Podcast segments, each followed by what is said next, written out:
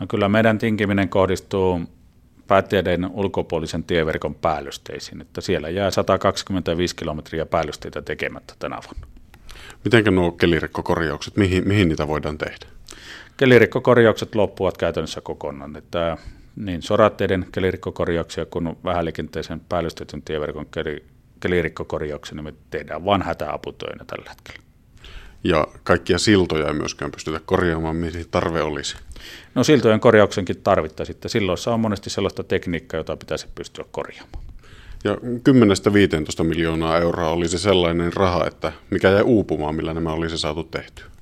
Todellakin me tarvittaisiin se 10-15 miljoonaa euroa vuodessa, jotta me nykyinen liikenneinfrastruktuuri pystyttäisiin pitämään kunnossa.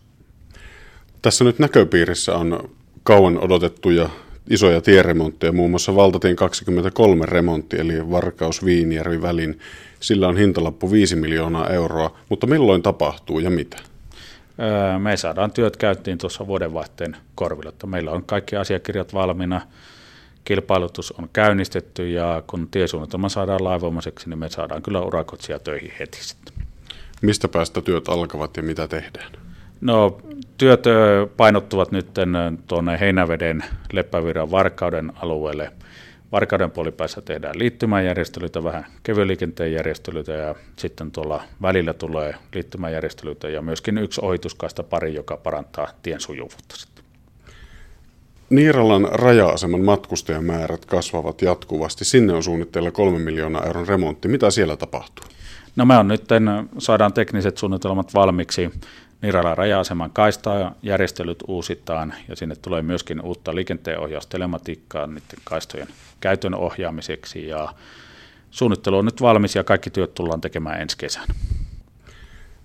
Varsinkin Keskikarjalassa erittäin paljon puhetta on herättänyt Onkamo-Niirala väli, eli Niiralan raja-asemalle menevä tie. Mi- millä aikataululla näihin töihin päästään? No meillähän on nyt yleissuunnittelu käynnissä. Ympäristövaikutusten arviointi käynnistyy parhaillaan ja nämä yleissuunnitelma saadaan valmiiksi ensi vuoden aikana. Ja tarkoitus on jatkaa sitten välittömästi yleissuunnittelun jälkeen teknisellä suunnittelulla. Lisäksi näköpiirissä on Kuopio-Joensuu välin, eli valtatie 9 korjaus. Entäpä se tie? No se on kyllä varmasti pitkässä kuusessa, että meidän pitää löytää tässä ensin ne ratkaisut, mitä tehdään. Että välihan on pitkä ja melkoisen kallis ja, ja joudutaan priorisoimaan, että missä mitäkin tehdään. Valmiita suunnitelmia on olemassa myös Keski-Karjalan Kiteen Puhoksen teollisuusalueen tietämille. Niitä ei kuitenkaan ole viety eteenpäin, koska Puhoksen tilanne on aika ailahteleva. Onko nyt tilanne se, että Puhoksen liikennejärjestelyt odottavat sen teollisuusalueen tilanteen selviämistä? No kyllä me joudutaan nyt tässä pohtimaan priorisointia koko Pohjois-Karjalankin alueelle, että mihin, mihin rahaa käytetään ja, ja katsotaan nyt, miten asiat kehittyvät. Kun puhutaan joukkoliikenteestä, niin luvut osoittavat kyllä alaspäin. Vuoden 2012 aikana Pohjois-Savon ely alueella on lakkautettu 46 bussivuoroa. Lisäksi arviot ostoliikenteen käyttämisestä ovat rajut. Arvioidaan, että viiden vuoden aikana määrä puolittuu. Mikä on nyt joukkoliikenteen suunta? No kyllä haja-asutusalueen joukkoliikenteen suunta on alaspäin. Ja, ja se on kyllä melkoinen – riesa meille. Joukkoliikenteen tukemisessa kyllä tullaan hieman kaupunkiseuduille, että ajatellaan, että siellä pystytään siihen liikennemuodon valintaan vaikuttamaan ja, ja siinä mielessä me suuntaamme rahoitusta lipputukiin aiempaa enempi ja myöskin tässä Joensuun kaupunkiseudulla olemme tukemassa palvelutason parantamista ihan rahallisestikin.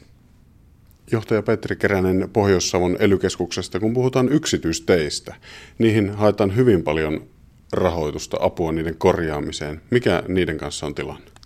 No yksityisteiden osalta kyllä näyttää siltä, että valtio on pikkuhiljaa vetäytymässä siltä kentältä pois. Että jos toteutuu nyt tämä valtion talousarvioesityksen 5 miljoonaa euroa vuotuinen rahoitus, niin, niin, niin se käytännössä menee puoliksi yksityistielossien ylläpitoon ja loppupuoli jätetään valtakuntaan, niin siitä ei paljon tälle alueelle tule.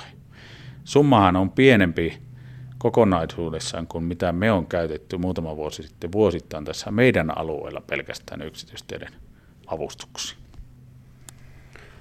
Onko niin, että jatkossa avustusta saa vain sellaiseen tiehen, mikä on käytännössä menossa poikki?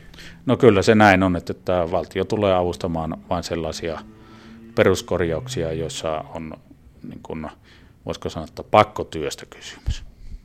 Millä rahalla huonokuntoiset yksityistiet sitten pitäisi korjata? Kuntienkin talous on tiukalla, avustuksia voi hakea, mutta on arvoitus, että saako sitä? No kyllä niin kun, yksityistien tienpitäjähän on se tiekunta. Ja, ja kyllä tässä nyt sitten tietenkin sen tiekunnan vastuuta sitä asiasta kysytään ja todellisuudessa silloinhan rahoittajana on yksityinen taho sen peruskorjauksen rahoittajana. Meidän käsitys on se, että yksityisteiden tienpitoon saataisiin tehokkuutta kyllä lisää yhdistämällä tiekuntia ja lisäämällä tiekuntien yhteistyötä. Meillähän ne toimii jo muutama ammattimainen tieisännöitsijä yksityistieverkolla täällä Pohjois-Karjalassakin.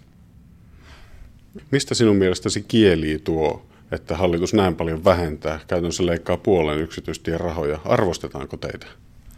No yleensähän näin on tietenkin, että rahan käyttö kuvaa myöskin arvostusta. Minusta vähän tuntuu, että me tuijotetaan noita liikennemääriä liian paljon. Että pitäisi ymmärtää, että tämä yksityistieverkko, niin kuin tämä hiljainen maantieverkkokin, niin on meidän elintarvike- ja energiahuollon kannalta ihan välttämätöntä tieverkkoa.